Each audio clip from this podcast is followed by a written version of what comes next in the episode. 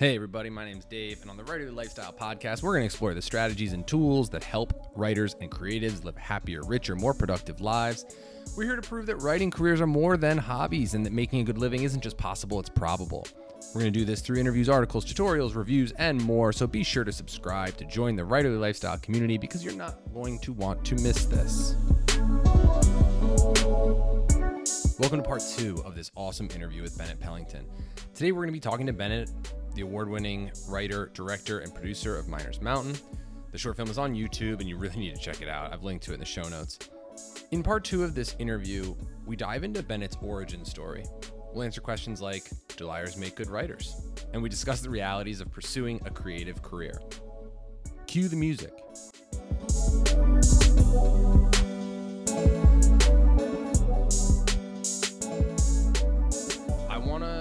Backtrack a little bit and let's talk okay. about how you got started in the film industry, like when you decided to wanted to make films, what that process was like. You know, I I think it really all kind of comes back to I wanted to play baseball. I played baseball since I was like 2 until the teens. I'm from Ohio, so obviously it gets very cold in Ohio. But uh, when we moved down here to North Carolina in 2000, you know, they had year-round baseball, which I wasn't used to. So I think I don't know. Maybe it was just I got burnt out or whatever. I'm not sure, but the short story is when I was younger, like elementary, middle school, it's kind of sad, but probably not a great thing to say, but I was kind of good at lying. My dad and mom, they got a call one time from one of my teachers saying like, uh, you know, we love Ben and this and that and the other, but would you talk to him about um, standing up in the middle of the class and like telling stories? Because apparently I'd just like ramble and start making stuff up on the spot.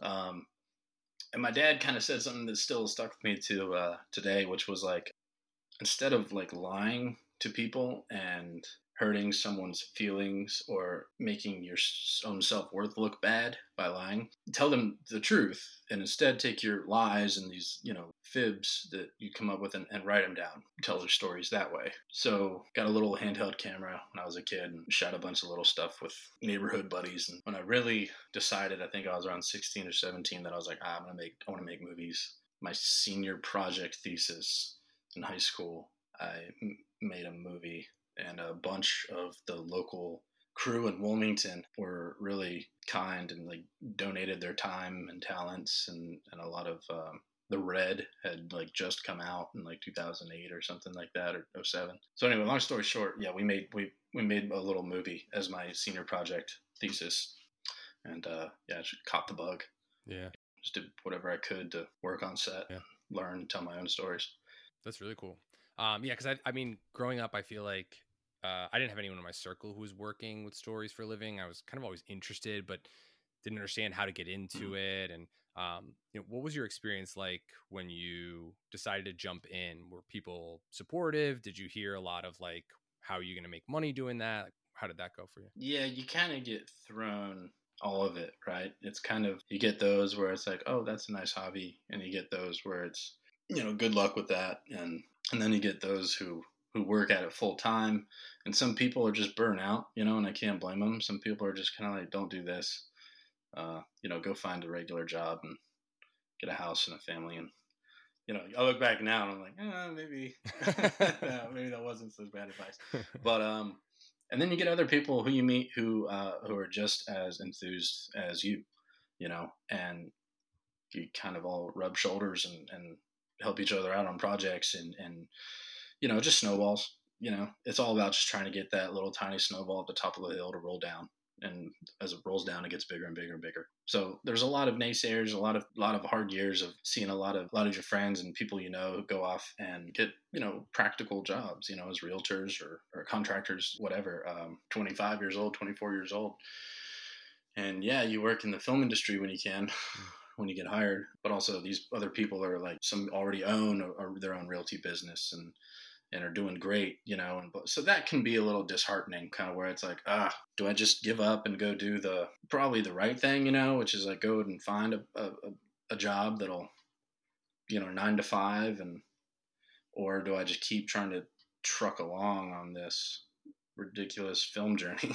and I don't mean to sound negative. I just know that it is really stupid hard, you know, And a lot of people always say, "Oh, it's about who you know," Mm. but I I think it's more about who knows you because like yeah, I, you can know a lot of people and reach out, and sometimes it'll pay off, sometimes it doesn't. But like, what was it? You remember that movie so many years ago? It was about like that tire that like would it, it had like telekinesis and it would like explode people or something. no. It was some ridiculous movie.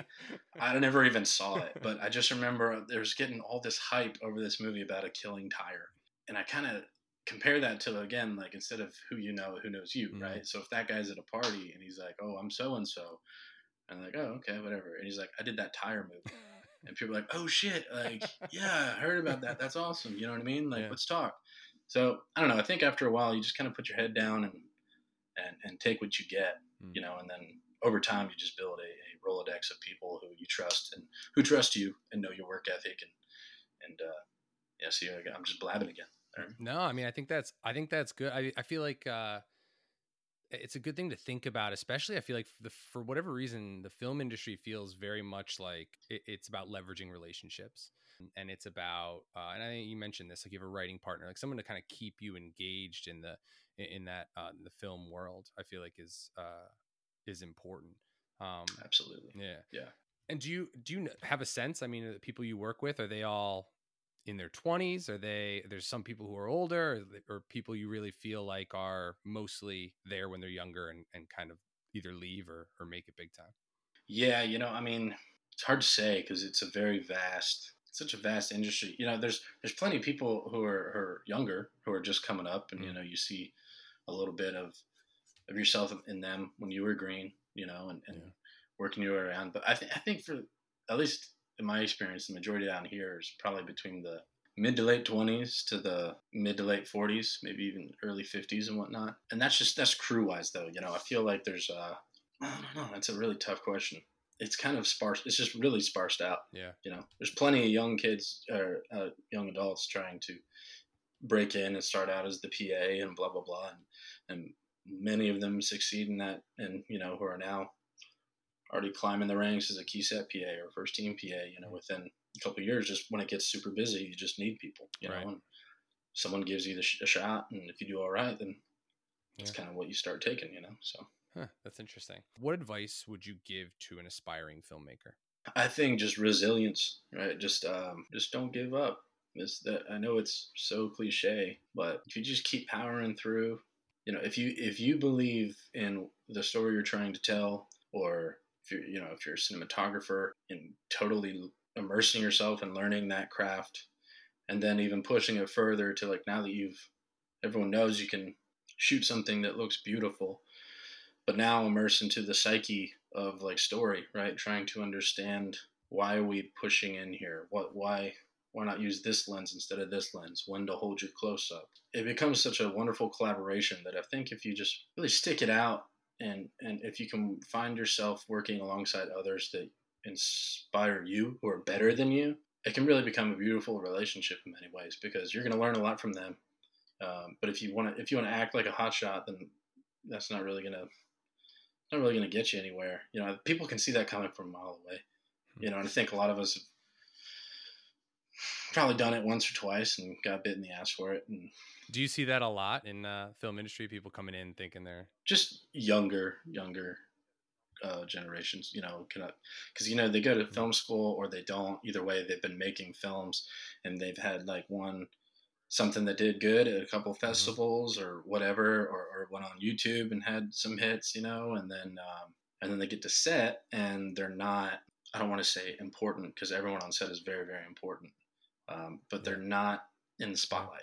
They're not the director, so uh, it can be a little uh, humbling you know. And I think some people keep want to keep riding that wave a little bit, and you can, but I think eventually it, wears off. Yeah. So I, I imagine a lot of people uh, feel like they need to live in like New York City or LA or even you know North Carolina where there's like this like large hub. What about the people who uh, are living outside these areas? I mean, what any suggestions for um, what they could do to to stay engaged or, or to start a film career? You know, plenty of people say you have to be in a, in a larger hub, and like I'm sure that definitely helps because there's more people around you that are interested in similar things. So yeah, I'm sure that helps. but I think it really just comes down to like the story that you and your friends or your crew or your cast, like the story that you guys want to tell. I, a lot of people say, "Oh, we got 4K on your cell phone and stuff and blah blah blah," and I've tried shooting on my cell phone and I can't stand it. Uh, maybe I'm just I don't know. I've just gotten lucky. I've gotten to work with some really great cam operators and DPs with really nice cameras. So I think the big thing is like just focusing on, on the story you want to tell and go make it, you know, because who hasn't seen a movie that looks exactly like the same movie you just mm-hmm. watched a month ago? It's set in LA, a guy in LA has to save the world, or it's in New York and blah, blah, blah. You know, but I, I'd say to people who are not in one of those large hubs to use the locations to your advantage you know, and and to go capture picturesque settings and light. And if you're a late nighter, you know, sleep in a lot, well then maybe use that to your advantage where you stay up extra late and go get a sunrise shot, you know, silhouette with your two actors. Or if you're an early riser, same thing. Wake up just a little bit a little earlier than usual and go.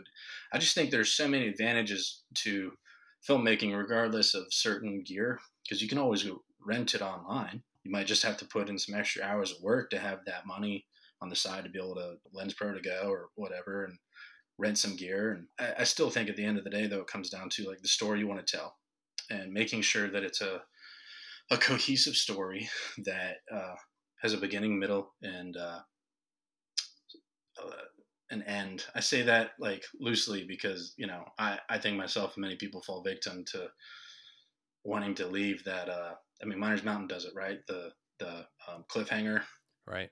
Put kind of a vague ending. But honestly, if you can if you can just tell a beginning, middle, and end, don't do don't do Miners Mountain. tell, give it an ending.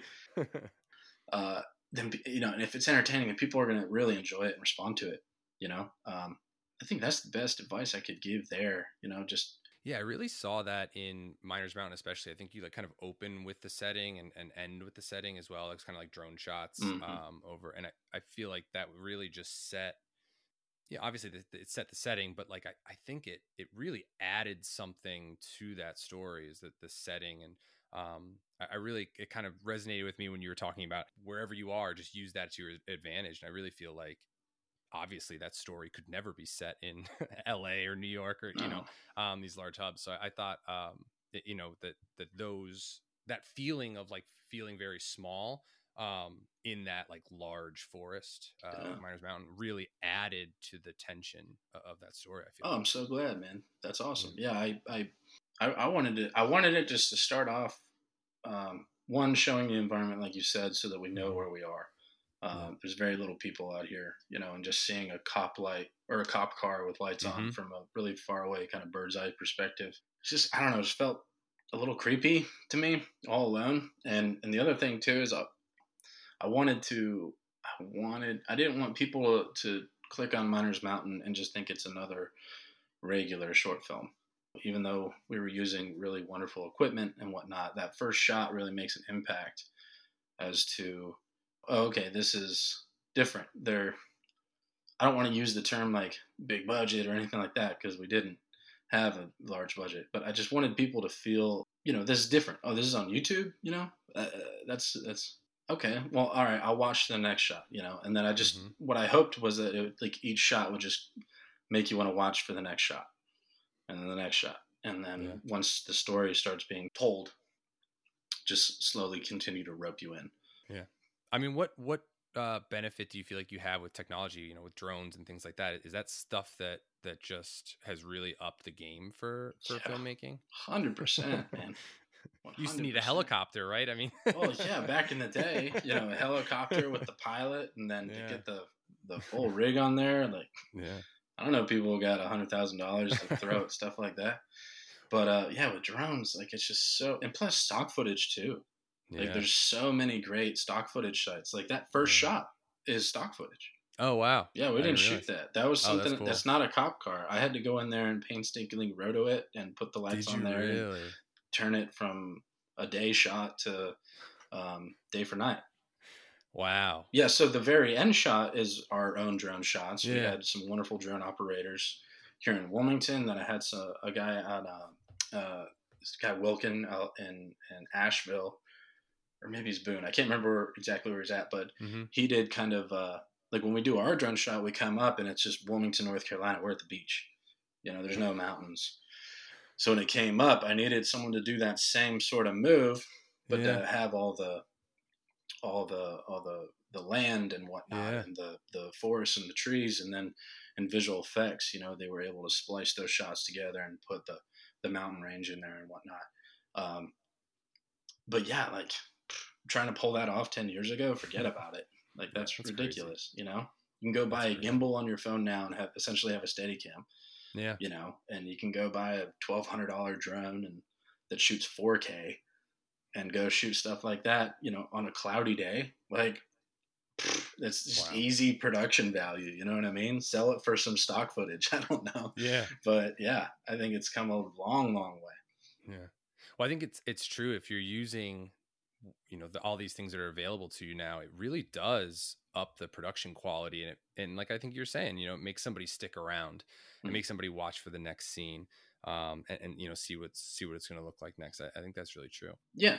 And, and, I, and, I, and regardless though of like, regardless of whether it looks that fantastic or not, I still hold true to like the writing. Writing has to be yeah the number one. Like you have to have, even if it's not like good dialogue when you write it, at least if you have a goal, that way you when you express that to the actors, that they can make it their own. And, and you know, if you don't feel confident in your dialogue writing, let them, you know, do a take where you get what's on the page or two takes, whatever, and then let them create from it like what they want. You know, uh, it doesn't have to be word for word or whatever. Just let it let it happen because then people aren't thinking about stuff; they're just living. You know, and when you get those moments, that's when that's when you stop looking at the cinematography and blah blah blah, and you just get invested in what the character is saying. And that to me is again, it's always about the script, always, always, always about the text. You know, or again, at least having a goal with that text. That's cool. I think too, film is one of those writing experiences where you know it's going to be collaborative, and mm-hmm. so as the person who's writing and directing and producing, when how do you know when to step back and how do you know when to say like no, let's do it like the script or let's you know go ahead go with the way you feel like how, how do you know when to to step in and when to step out? So there's areas in writing I feel really confident in sometimes, and mainly I guess not areas. Mainly it's just like certain scenes I feel really confident in, like Okay. that scene, right? But nine times out of ten, uh, when you kind of just let the actor do their thing, if you've cast it well, then it's going to be better than what you wrote anyway. So I, I've I think it's more of like a development thing. You kind of find what works for you.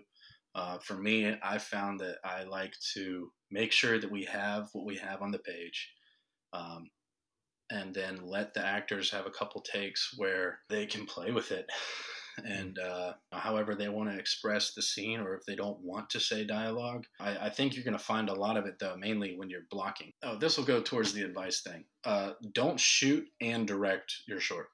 Hmm.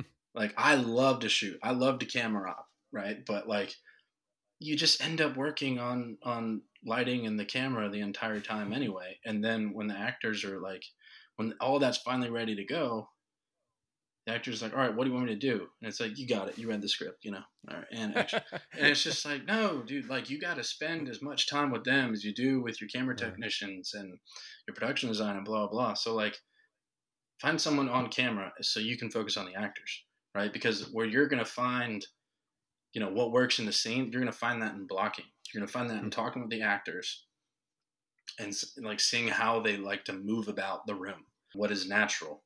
You know a lot of people like to block that out beforehand and i think for some people that works really really great. Um, i like to do a very rough diagram uh, because when i'm there on the day it's just so much can change. So again at least having a goal that goal can change but i'd rather have a goal and be prepared and the actors then come up with something totally new that Hmm. turns the scene this way from this way now. And how you got to be able to uh, you can't hold it too close Hmm. you can't you know what i mean? Like you you, you got to be able to kill your darlings a little bit. Yeah. because if, if you're just holding on you're just going to suck the life out of it and it's not going to be genuine you know? And do you, feel like in the moment you're comfortable doing that because that's like the tone you set? Or is that you know for your camera operators is that something that's stressful for them or they know that that's what we're going you're going with anyway? No, I mean like I I try to I try to do a shot list for most things. A lot of can a lot of DPs and camera ops want to have a shot list, and I totally Right. get that. But I'm finding more and more and more that I personally just there's certain shots that I know that I want to get, and you know when you do a shot list, it's like it's kind of the same thing. You know, your Hmm. wide, your master, Right. you know, your two shot, your overs, your two profiles, individual profiles, or whatever. You know what I mean? Like it's Yeah. kind of all looks the same. So I'll I'll shot list something or storyboard or do an animatic of something that is like labor intensive. But for a regular scene, yeah, I'm sure that it, it some people it may annoy because they may think you're not you're not like prepared because they could you know they at the end of the day like a lot of crew just want to do their job and go home. Right. so I can't blame them there. So you just kind of have to eat that a little bit. Mm. Uh, as long as you're not wasting people's time, and if you make a good product, then it'll be all right. But uh, Yeah.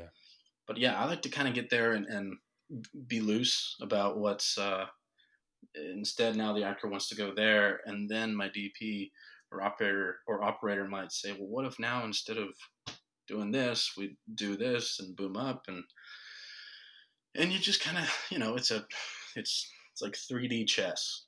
Mm.